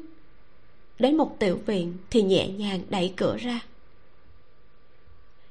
có thứ gì đó lông xù xù chột dạ nhanh chóng nhảy từ tường viện vào trong phòng. Đứng lại. Trong lòng hắn hơi bực bụt miệng thốt ra. Không phải người lại đi ăn trộm thịt khô của nhà người ta đấy chứ? Không có ta không trộm. Trong phòng truyền ra một giọng nói trong trẻo lại quyết đoán. Tống lập ngôn giống như tự mình đi vào lại cũng như bị ai đó khống chế mà cực kỳ tự nhiên nói không trộm thì ngươi chạy cái gì? Hai cái lỗ tai hồ ly vươn ra từ sau ván cửa. Tiếp theo là một đôi mắt quay tròn đảo lung tung cũng thò ra. Ta tưởng trong nhà có trộm đó chứ. Đường đường hồ tộc cũng sợ trộm mà. Nàng tức giận trợn mắt lộ ra cả khuôn mặt. Sau đó phi một cái phun nửa miếng thịt khô đang ngậm trong miệng ra cáu gắt nói cầm đi cầm đi đừng có chèn ép ta. Hồ tập thì như thế nào không có ta thì ngươi không có thể đứng đến chỗ này đâu. Tống lập ngôn không biết trước đó đã phát sinh chuyện gì, nhưng lúc này trong đầu hắn lại hiện lên mọi việc rõ ràng. Hắn đi kỳ đấu sơn trừ yêu bị trọng thương nửa hôn mê, nằm ở chân núi. Có một con hồ yêu muốn nhân lúc cháy nhà đi hôi của mà ăn hắn. Yêu lực của nàng không thấp, nếu thật sự muốn động thủ thì hắn khẳng định là không còn đường sống nhưng con hồ yêu này rất lạ. Nó chỉ nhìn chằm chằm hắn trong một lát răng vừa nhe ra lại thu về. Còn nhíu mày cào cào hắn nhỏ giọng nói thầm. Nè chưa chết à? Vậy ngươi chết đi chờ ngươi chết rồi ta sẽ ăn. Hắn cảm thấy buồn cười nên hỏi nàng. Vì sao nhất định phải ăn thịt người? Không biết mọi người đều ăn thì ta cũng ăn thôi hồ yêu ngồi xổm xuống bên người hắn, bẹp miệng nói nhưng kỳ thật, thịt người ăn không ngon như thịt gà, ít nhất thịt gà nấu lên thơm ơi là thơm. Nếu là trước đó, hắn khẳng định sẽ muốn dùng chút sức lực cuối cùng tranh đua một phen. Nhưng nhìn tiểu hồ yêu có đôi mắt trong vắt này, hắn lại mở miệng hỏi, vậy nếu ta nấu canh gà cho ngươi ăn, thì ngươi đừng ăn ta nhé còn hội ly tuyết trắng đang liếm móng vuốt nghe thấy thế thì ngẩn người. Nghiêng đầu suy nghĩ hồi lâu mới gật đầu. Cũng được người nấu canh gà cho ta ăn trước nếu canh gà không ngon thì ta sẽ ăn ngươi. Được. Một người nửa chết nửa sống và một yêu quái đầy mạng người trên tay cứ thế ở cùng dưới một mái nhà. Hơn nữa canh gà hắn nấu ra nàng coi như chân ái mà quý trọng uống vào, sau đó để lại tính mạng cho hắn. Nhưng không biết tại sao nàng lại thích thịt khô, luôn thích trộn thịt của nhà hàng xóm để ăn. Không nói chuyện cũ với ngươi nữa, canh gà của ta đâu? Lầu tự ngọc cao cao đất ồn ào nói. Nếu không ngon ta ăn ngươi. Tống lập ngôn quen cửa quen nẻo mà đi tìm phòng bếp. Đổ canh gà hắn đã nấu xong ra lấy tình trạng hiện nay của hắn thì không nên làm ra hành vi giống như người kia năm đó. Nhưng xuất phát từ tò mò, hắn vẫn múc một thìa canh gà bỏ vào miệng ném. Hắn lập tức phun ra ngay. Đúng lúc đó, tiểu hồ ly tiến vào, thấy thế thì tức đến giận long quát. Ngươi phun nước miếng vào canh của ta hả? Hôm nay ta ăn ngươi. Chương 133 quá khứ nàng rống đến hùng hổ. Cái mỏm nhọn cũng mở ra. Có thể thấy cả lợi đỏ tươi cùng hàm răng sắc nhọn. Giống như chỉ cần nàng cắn một miếng là có thể kéo cả nửa cánh tay của hắn xuống vậy tống lập ngôn có thể cảm nhận được bản thân hoảng loạn trong chốc lát, nhưng hắn biết nàng sẽ không làm thế. Hắn lại múc một chén canh gà khác đưa qua. Tiểu hồ ly ghét bỏ mà liếc hắn mãi một lúc sau nàng mới xuôi lông duỗi cái mõm nhọn qua ụt ụt ụt uống mấy ngụm. Ừ vẫn là canh gà rất ngon tha cho ngươi đó. Nàng vẫy vẫy cái đuôi cắn cả cái chén rồi ưu nhã cất bước đi ra ngoài. Canh gà vững vàng không đổ một giọt. Nếu không phải đã nếm qua canh gà này thì tống lập ngôn có lẽ cũng muốn tin rằng nàng vì cái này mới buông tha cho hắn nhưng tống thừa lâm không phải là người biết nấu cơm. Canh này hắn chỉ bỏ muối, đã thế còn cho nhiều, nên vừa ngáy vừa mặn. Mùi thơm đều bị mùi tanh lớn ác kẻ kén ăn như lâu tự ngọc chắc chắn không thể thích cái loại này được. Từ ban đầu, nàng đã không muốn giết hắn. Chẳng qua sự ngạo mạn của hồ yêu không cho phép nàng nói lời thật mà thôi. Năm đó, tống thừa lâm không phát hiện điểm này cho nên trong lòng hắn chỉ có thổn thức cùng bất đắc dĩ, mà chẳng có gì khác. Lúc này, lầu tự ngọc không hề ngoan ngoãn như khi nàng mất trí nhớ. Giả tính trên người chưa tiêu trừ, nên ngoài tống thừa lâm ra, thì sự cảnh giác của nàng rất cao, cũng chưa bao giờ hóa ra hình người. Lúc này, hoàn cảnh bốn phía vừa chuyển. Tổng lộc ngôn bừng tỉnh, phát giác mình đang đứng ở cửa tiểu viện trời đổ đầy tuyết. Trên mặt hắn là vẻ bình tĩnh, nhưng trong lòng lại là nôn nóng không thôi. Lâu tự ngọc đã đi ra ngoài cả ngày còn chưa về. Có phải nàng sẽ không về nữa không? Kỳ thật, không về cũng tốt. Hắn sẽ bớt đi một uy hiếp mà có thể dưỡng thương cho tốt. Nhưng nếu nàng ở bên ngoài gặp bất trắc thì sao? Hắn lo sợ bất an mà ngẩng đầu đốt hai ngọn đèn lồng trên cửa. Ánh sáng màu cam chảy xuôi xuống, chiếu sáng cửa nhà. Trong bóng đêm yên lặng, bốn phía cuối cùng cũng vang lên tiếng bước chân. Tiếng móng hồ ly rơi trên nền tuyết đồng xào xạc. Tống lập ngôn nghe thấy tiếng này thì nhận ra trong lòng mình đột nhiên vô cùng vui vẻ. Sau đó hắn bước nhanh qua xách nạn từ trong tuyết lên hắn hỏi rất vội vàng. Đã đi đâu vậy? Còn hội ly trong tay lại lãnh đạm ngước mắt nhìn hắn. Hàm răng nhe ra, mang theo chút ác ý nói, ta giết người. Hắn sững sờ tại chỗ. Tống lộc ngôn phát hiện, hắn chỉ có thể cảm nhận những cảm xúc của tống thừa lâm chứ không thể biết hắn nghĩ cái gì trong đầu. Hắn chỉ là đang tiếp nhận ký ức kiếp trước của mình một cách thụ động nếu đổi lại là hắn thì có lẽ sẽ không hề hỏi han đã rút kiếm. Nhưng tống thừa lâm không làm thế. Hắn xách nàng vào trong phòng lấy chăn bọc nàng lại ôm tới bên cạnh chậu than.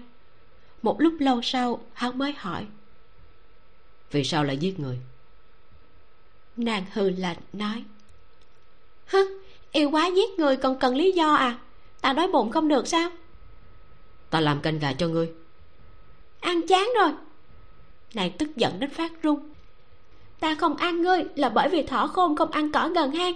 Ngươi cũng đừng ngăn lão nương ăn những người khác. Ngươi quản không được đâu. Hắn thở dài vuốt lông cho nàng. Vuốt sạch bông tuyết lẫn trong từng chiếc lông. Lại cầm khăn lau khô lông cho nàng thấp giọng nói. Ngươi không phải yêu quái thích ăn thịt người. Lâu tự ngọc bị quấn trong chăn thì mắt đỏ lên miệng giật giật nhưng vẫn tức giận hết cầm. Hắn lại nói tiếp. Ta cũng biết trên đời này không phải mọi người đều tốt. Nếu ngươi gặp người xấu thì muốn ăn ta cũng không ngăn cản ngươi. Nàng ngẩng đầu hỏi hắn. Ăn thịt người cũng không sao ư? Giết người cũng không sao à? Ngươi không tính hàng yêu nữa hả? Hắn cười khẽ. Nếu ngươi là yêu quái xấu thì ngay từ lần đầu gặp ta đã tử chiến với ngươi nhưng ngươi là yêu quái tốt. Chóp mũi giật giật tiểu hồ ly chậm rãi chảy nước mắt. Chần chờ một lát, cuối cùng vẫn ngao một tiếng nhào vào ngực hắn oà oà khóc lớn. Ta cũng không muốn động thủ đâu, nhưng bọn họ muốn lột da ta, còn muốn lấy nội đan của ta đi để tranh công. Bọn họ còn nói là quen ngươi, muốn ngươi từ bỏ tai họa là ta. Ta muốn động thủ, lại sợ bọn họ cáo trạng muốn đi bọn họ cũng không cho. Cuối cùng, ta cũng không dám đánh chết bọn họ, mà chỉ đánh cho tàn phế rồi ném trên nền tuyết. Ta cứ tưởng ngươi sẽ tức giận, nhưng sao ngươi lại không giận vậy? Trên người ta đều là máu của họ. Phạm nhân các người không phải đều đối với người ngoài cùng một cách thức sao? Hắn an tĩnh mà nghe nàng khóc lóc kể lệ ánh mắt ôn nhu mà từ bi. Chờ nàng trút hết oán giận mới lau nước mắt cho nàng. Phân biệt đúng sai chưa bao giờ là phân rõ hai giới thị phi mà là ở trong thị phi đang xen vẫn có thể nhìn thấy rõ trắng đen đúng sai. Hắn vừa lau nước mắt cho nàng vừa nói. Ta thấy rõ ngươi không sai. Một con hồ yêu pháp lực cao cường như vậy mà vẫn cao giọng liên tục khóc thét khóc đến quỷ khóc sói gào.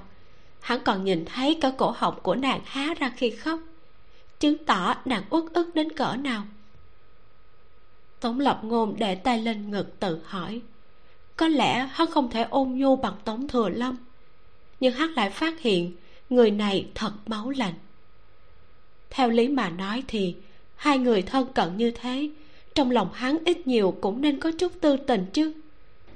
Nhưng hắn không có trong lòng sạch sẽ, chỉ có tâm tư đi độ hóa yêu quái. Cũng chẳng trách lâu tự ngọc vẫn luôn giữ bộ dạng hồ ly mà không hóa thành hình người. Một người một hồ tiếp tục ở trong viện nhỏ này sinh hoạt, tình cảm càng ngày càng tốt. Chẳng qua tiểu hồ ly đã động vào tâm, còn tống thừa lâm đã động lòng trắc ẩn. Trấn trên có người thành thân tiếng trống tiếng sáo cực kỳ náo nhiệt. Hắn bàn nàng ra ngoài đường xem. Nàng thì cực kỳ hâm mộ nói. Ta cũng muốn ngồi cổ kiệu kia. Không thể. Đó là chỗ tân nương tử mới có thể ngồi. Tân nương tử là cái gì? Phàm nhân gả cưới. Trong lễ cưới tân nương sẽ mặc áo đỏ cài hoa đỏ ngồi kiệu đến nhà phu quân. Từ đó hai người vĩnh viễn ở bên nhau cả đời. Lâu tự ngọc không hiểu cái khác nhưng lập tức tóm được một câu cuối cùng. Mắt của nàng lập tức sáng lên. Ta cũng muốn làm tân nương ngươi là tân lan trong lòng hắn nổi lên một tia khác thường nhưng lại nhanh chóng bị tống thừa long đè xuống. Nhanh đến nỗi tống lập ngôn còn không kịp cân nhắc đó là cái gì. Chỉ thấy hắn bình tĩnh mở miệng. Người và yêu là thù sao có thể thành phu thê chứ? Tiểu hồ ly gục hai tay xuống rầu rĩ mà ghé vào trên khuỷu tay hắn. Nhưng chỉ trong chốc lát, trong mắt nàng lại xoay tròn. Trời chạng vàng. sau khi ăn cơm xong, hắn đi ra cửa tìm tiểu hồ ly, nhưng không thấy đâu cả. Chỉ thấy ở cửa có một bóng người. Người nọ một thân váy dài đỏ tươi, eo thon, tóc đen búi cao. Nhìn bóng dáng đã biết là nữ tử. Không biết tại sao người đó lại đứng ở cửa nhà hắn còn duỗi dài cây gậy đi đốt đèn lồng trước cửa. Hắn khẽ nhíu mày tiến lên hỏi. Vị cô đương này? Cô nương kia quay đầu lại cười xinh đẹp mà nhéo làn váy hỏi hắn. Ta đẹp không? Đó là khuôn mặt mà tống lập ngôn vạn phần quen thuộc. Tuy rằng mộc mạc không hề trang điểm nhưng lại rất đẹp nhưng tống thừa lâm hiển nhiên là kinh ngạc. Ngực hắn phập vòng vài cái mới xác định hỏi. Hồ ly. Chương 134 lỗ thủng trên diệt linh đỉnh. Nàng có chút ghét bỏ cách gọi này. Mày liễu nhăn lại nhỏ giọng lẩm bẩm. Có thể đổi cái tên khác không? Ta nghe người ta gọi tên đều dễ nghe. Cái gì hoa cái gì ngọc ấy lấy như hoa như ngọc khen mỹ nhân thì dễ nghe thật nhưng cũng khó tránh khỏi cũ kỹ sáo rỗng. Tổng thừa lâm cười lắc đầu nói. Ngươi có từng nghe qua một câu thơ này chưa? Người bên lầu tựa ngọc cổ tay trắng nõn tựa sương tuyết. Hay là lấy mấy từ trong đó làm tên? Ta biết rồi. Nàng hưng phấn mà đón nhận ngay sau đó vỗ tay nói. Lâu tự ngọc đúng không? Quá hợp ý ta tống thừa lâm sững sờ. Có phải hắn đã đọc sai rồi không? Tổng lập ngôn phát hiện ý nghĩ trong lòng hắn thì không nhịn được cũng bật cười. Ngươi cũng thích cái tên này đúng không? Thấy hắn cười, người trước mặt xoay vòng tại chỗ, làn váy theo đó bay lên, mặt mày hớn hở hỏi. Vậy định rồi nha, sau này ngươi gọi ta là lâu tử ngọc. Tục thì tục đã lỡ rồi thì thôi để kệ luôn đi. Tống thừa lâm hỏi. Ta gọi người là ngọc nhi được không? Lâu tự ngọc trợn tròn mắt. Lúc làm hồ ly còn có lông che nhưng khi làm người thì không giấu được tâm tư. Cả gương mặt nàng đỏ ửng khiến khuôn mặt nhỏ như nhuộm đầy ánh mặt trời. Lúc vết thương của tống thừa long tốt hơn thì kỳ thật đã có thể đấu với nàng ngang ngửa nhưng hắn không còn tâm tư bắt nàng. Ban ngày, hắn ra ngoài hàng yêu. Buổi tối trở về bắt lâu tự ngọc chạy nghịch loạn khắp nơi. Thuận tiện, nếu nàng trộm thịt khô của hàng xóm, thì sẽ mang nàng sang nhà họ nhận lỗi. Trong lòng hắn vẫn hiểu, lệ khí trên người lâu tự ngọc vẫn chưa tiêu tan, chỉ là tạm thời bị áp chế. Nhưng dù thế, hắn vẫn rất vui. Nhưng thế đạo của tống thừa lâm càng ngày càng không ổn si vu quấy phá trăm họ làm than. Một ngày trước có thể là khu chợ náo nhiệt, nhưng sáng sớm hôm sau đi ra, có lẽ đã làm máu tươi đầy đất. Người trong huyện cảm thấy bất an, hắn cũng càng thêm bận rộn. Lúc lâu tự ngọc ngủ, có khi hắn còn chưa về nhà. Lúc nàng còn chưa tỉnh thì hắn đã rời đi. Cứ thế qua một thời gian, rốt cuộc nàng không vui lúc hắn trở về thấy nàng chưa ngủ mà hóa thành hồ ly quay mông lại với hắn. Giận ta sao? Không có. Hắn bật cười. À, nói chuyện đều mang theo tức giận thế kia mà còn dám nói là không sao? Lâu tự ngọc buồn không hé răng đến cái đuôi cũng gục xuống không muốn lắc. Nàng vô cùng nhớ hắn nhưng lại không chịu gặp hắn. Nàng chỉ cảm thấy mình mỏi mắt chờ hắn nhưng hắn lại không hề để ý chút nào đến chuyện trong phòng còn có con hồ ly nhỏ. Không cao hứng, khổ sở, buồn bực. Tiếng vàng thanh thúy truyền đến từ cổ tay áo hắn, dễ nghe cực kỳ. Lỗ tai lâu tự ngọc giật giật, nàng quay đầu lại muốn nhìn nhưng lại nhìn xuống. Ấy vậy mà, người kia lại cầm cái thứ đó giơ ra trước mặt nàng. Một chuỗi chuông bạc tinh xảo được buộc bằng một sợi dây đỏ nhẹ nhàng rung lên. Nàng bật cười nhưng lại thu lại biểu tình trừng mắt nhìn hắn hỏi cái thứ đầu đát nát gì đây? Tống thừa lâm nói con mèo nhà thẩm thẩm cách vách có lục lạc nhỏ. Ta thấy người nhìn chằm chằm thật lâu nên cũng mua cho ngươi. Có thích không? Nàng không đáp mũi hừ một cái giống như ghét bỏ vô cùng nhưng thấy hắn vẫn cầm lục lạc không mệt mỏi. Nàng cao ngạo mà dùng móng cầm lấy sau đó ném ra xa nói ta có phải chó con mèo con đâu ai thèm mang cái này? Ta chỉ nghe thẩm thẩm cách vách nói mang cái này vào cũng tốt. Nếu ngươi đi lạc ta chỉ cần nghe tiếng là tìm được. Nàng biểu môi thế thì ngươi tự đeo đi người thường hay biến mất nhất chính là ngươi chứ không phải ta. Tống thừa lâm cười rộ lên ôm nàng vào lòng. Sợ bộ lông mềm mại của nàng nói à, đừng tức giận nữa. Lần tới nếu có cơ hội ta mang ngươi cùng đi. Thật không? Hai mắt của nàng sáng lên. Thật. Hắn đồng ý. Đáng tiếc dù đã đồng ý nhưng hắn không thực hiện được lời hứa này. Bên cạnh tống thừa lâm càng ngày càng tụ tập nhiều người tu đạo hắn sợ nàng bị ngộ thương, nên luôn để lại nàng trong phòng. Chiến hỏa từ kỳ đấu sơn một đường thiêu xuống dưới. Lâu tự ngọc trộm chạy ra xem rất nhiều lần, nhưng vẫn không dám lộ diện. Còn phải chạy về nhà trước khi hắn về, rồi nằm trên giường giả vờ đang ngủ say. Tống thừa long không cảm giác được gì, nhưng tống lập ngôn lại cảm giác được lâu tự ngọc thích hắn, rất thích đáng tiếc trong lòng tống thừa lâm chỉ có thiên hạ chúng sinh và tiêu diệt yêu thần. Lúc trở về hắn có thể xoa xoa đầu nàng đã là rất ôn nhu rồi. Trước khi đại chiến bắt đầu một ngày thời tiết rất đẹp. Hôm đó tống thừa lâm phá lệ mà trở về nhà sớm. Cùng nàng ngồi bên bầu cửa khẽ cười nói. Hoàng hôn đẹp thật. Lâu tự ngọc gục lỗ tai nói đúng vậy đẹp như thế mà ngươi chỉ xem với ta được vài lần còn lại luôn bận rộn. Xin lỗi. Không phải ta muốn ngươi xin lỗi ngươi cũng không có làm gì sai. Nàng lẩm bẩm. Cháu của lão bá bán bánh mật trên trấn hôm qua bị yêu quái ăn mất. Chắc là lão ba bá cũng sắp không qua khỏi. Ta không biết sau này còn được ăn bánh mật ngon như thế không nữa tiêu diệt si vưu là đúng. Cho dù nàng là yêu quái, thì cũng biết si vu còn một ngày, thì yêu quái trong thiên hạ còn càng rỡ.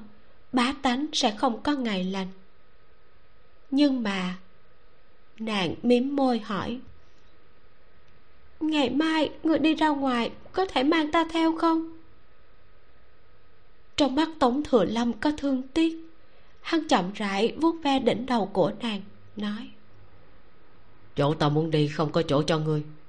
Ngươi là yêu còn ta phải đi giết yêu. Vậy khi nào ngươi về? Tống thừa lâm là người trước nay không nói dối bao giờ. Tống lập ngôn biết được điều này từ trong trí nhớ của hắn. Nhưng hiện tại hắn lại vì lâu tự ngọc mà nói dối lần đầu tiên. Hắn nói ba ngày nữa sau lúc mặt trời lặn ta sẽ về lâu tự ngọc vui vẻ cười. Ngậm lục lạc hắn đưa rồi vất vả buộc vào cổ tay hắn nói. Một lời đã định. Nếu đến lúc đó ngươi không về thì ta sẽ nghe theo tiếng lục lạc này mà tới tìm ngươi. Được. Không khí vừa lúc phong cảnh cũng tốt. Vốn là cảnh nên thơ để hậu nhân bình luận. Nhưng có pháp khí trong tay áo tống thừa lâm ngửi thấy mùi yêu khí nên tự mình bay ra ông ông gọi bậy một hồi, rồi không kịp hỏi gì, đã nuốt mất lầu tự ngọc. Lầu tự ngọc còn không kịp phản ứng, thì trước mặt đã tối sầm. Dừng tay! Sắc mặt tống lập ngôn đại biến, duỗi tay vội đi bắt lấy diệt linh đỉnh như đã không kịp. Pháp khí này cực kỳ có linh tính, là thứ hắn mới đúc ra. Nó muốn khoe khoang bản lĩnh cường đại của mình, nên ngay cả lâu tự ngọc cũng dám ăn tống thừa lâm đột nhiên thi pháp muốn nó nhổ nàng ra. Nhưng đây là pháp khí hắn đúc ra để đối phó với si vu nên chỉ có vào mà không có ra. Cho nên, yêu quái bị nuốt vào bất kể thế nào cũng không thể ra. Đợi thời gian dài trôi qua, mặc kệ là kẻ đó lợi hại thế nào, cũng sẽ bị lửa hồn trong đỉnh đốt cho không còn một mảnh. Không kịp lo lắng thứ gì khác tổng thừa lâm nắm lấy bảo bối hắn hao phí 10 năm tâm huyết mới rút ra được sau đó, lấy giải trĩ kiếm chém xuống. Keng một tiếng, diệt linh đỉnh đau thương bất nhập lúc này không thể cãi lời chủ nhân. Thân đỉnh thủng một lỗ, lập tức phải phun con hồ ly mới nuốt vào ra ngoài. Kết thúc tập 21 tập này đã giải thích cho chúng ta rất nhiều bí ẩn từ đầu đến bây giờ mình sẽ tóm tắt và giải thích hai vấn đề chính trong tập này là thân phận của bùi hiến phú và quá khứ các đời trước của tống lập ngôn nha. Trước khi mình bắt đầu thì rất mong các bạn dành chút thời gian chia sẻ truyện cho bạn bè cùng nghe nếu như bạn thích bộ truyện này và bấm like để ủng hộ mình nhé. Rồi, bây giờ chúng ta bắt đầu nào. Nói về bùi hiến phú trước nha hắn ta đã có ba viên nội đan trong tay rồi. Chỉ còn hai viên nữa là hắn thành công. Vì vậy, hắn không cần ngụy trang nữa mà lật bài. Cho tống lập ngôn biết, hắn và diệp kiến sơn thật sự chỉ là một người. Khi hai người phải đồng thời xuất hiện cùng lúc, thì chân thân đội mũ trùm trở thành diệp kiến sơn, hồn thể trở thành bùi hiến phú. Còn lúc chỉ có một trong hai người thì hắn nhập làm một. Thần xác là phàm nhân, hồn là yêu hắn ẩn thân trong thượng thanh tư mấy chục năm, làm việc để giành lấy lòng tin của mọi người ở thượng thanh tư, chăm sóc, tống lập ngôn để gần gũi với hắn. Do đó, khi đến huyện phù ngọc, hắn đứng ra bảo đảm cho bùi hiến phú, thì mọi người đều tin. Chuyện bùi hiến phú được tiền bối thượng thanh tư thương tiếc, cho nên lấy yêu hồn nhập xác để sống đến bây giờ. Gì gì đó thì chỉ toàn là chuyện bịa đặt thôi. Bằng chứng là triệu thanh hoài không hề biết bùi hiến phú là ai. Tuy là giải thích gọn gàng như vậy, nhưng mà cá nhân mình thấy không thuyết phục lắm. Bởi với mình, cứ người mà lúc nào cũng đội mũ trùm, lại ở trong một thế giới yêu ma đầy rẫy như vậy thì đã thấy đáng nghi rồi. Thứ hai là tác giả xây dựng nhân vật diệp kiến sơn này rất là sơ sài mối quan hệ được gọi là thân thiết 20 năm chăm sóc của hắn với tống lập ngôn chỉ được tác giả miêu tả qua vài câu đơn giản. Vì vậy mà mình đã thấy không thuyết phục khi một người được cho là thông minh với năng lực cường đại như tống lập ngôn lựa chọn tin diệp kiến sơn vô điều kiện. Và bây giờ, khi phát hiện diệp kiến sơn phản bội, tống lập ngôn đau lòng thất vọng thì mình cũng chẳng có cảm xúc gì đó là cảm nhận của cá nhân mình. Nếu như bạn nghĩ khác thì đừng ngại để lại bình luận cho mình và mọi người cùng biết nha. Giờ chúng ta tiếp tục với âm mưu của bùi hiến phú. Việc hắn lật bài với tống lập ngôn thật ra là một bước trong toàn bộ âm mưu mà hắn đang bày bố. Hắn sắp đặt để tống lập ngôn phát hiện ra kính mạnh bà, có thể giúp người ta nhớ lại ký ức của kiếp trước. Sau đó xuất hiện trước mặt tống lập ngôn, để kích thích tống lập ngôn bị hút vào kính mạnh bà. Hắn nói với tống lập ngôn là sẽ đến gặp lâu tự ngọc để tìm cánh gà. Thật ra cũng chỉ là một âm mưu nhằm để tống lập ngôn mang cánh gà về giữ ở bên người. Đợi đến khi tống lập ngôn bị hút vào kính mạnh bà rồi, thì hắn sẽ bắt cánh gà. Bởi hắn biết khi tống lập ngôn đi vào kính mạnh bà, thì sẽ bị nhốt trong đó không ra được tuy là hắn bắt cóc lâm lê hoa để uy hiếp lâu tự ngọc đổi cánh gà. Nhưng mà thật ra, đúng như lâu tự ngọc nói, hắn chỉ đang diễn trò xiết mà thôi. Trò xiết này cụ thể như thế nào thì chúng ta sẽ được chứng kiến trong tập sau nha. Vậy là âm mưu của bùi hiến phú đã rõ, nhưng nguyên nhân và động lực để hắn thu thập nội đan là gì thì chúng ta vẫn chưa biết lâu tự ngọc dùng câu chuyện đam mỹ của vệ đường và si vu để lừa cứu lâm lê hoa về. Bùi hiến phú nghe thấy thì tâm tình cũng đại loạn. Mình không biết là câu chuyện của vệ đường và si vu này có thật hay không. Chúng ta hãy chờ xem nha. Rồi, xong phần của bùi hiến phú, bây giờ đến tống lập ngôn. Tống lập ngôn bước vào kính mạnh bà và chúng ta được chứng kiến câu chuyện khởi nguồn tất cả khoảng thời gian đẹp đẽ nhất của lâu tự ngọc. Một người, một hồ ly, sống chung trong tiểu viện. Cái tên lâu tự ngọc cũng ra đời từ đó. Nàng dần dần có tình cảm sâu đậm. Và tống thừa long cũng có tình cảm với nàng, nhưng mà lại giấu đi phần tâm tư sâu kín này. Tống thừa long chết đi, một vách còn sót lại của hắn được lâu tự ngọc đưa vào, nhập vào luân hồi. Rồi sau đó một đời lại một đời. Ký ức nhiều đời cứ thế chảy vào trong óc của tống lập ngôn. Và tống lập ngôn không chỉ nhớ lại mọi chuyện, mà những pháp thuật cực kỳ ảo diệu ngày xưa cũng trở về. Đến đây thì mình có một suy nghĩ. Không biết là khi tống lập ngôn nhớ lại hết tất cả, vậy thì tống lập ngôn và tống thừa lâm là cùng một người hay là hai người khác nhau? Cùng một người ư. Bởi vì có cùng trí nhớ, cùng pháp thuật, cùng một tình cảm đó.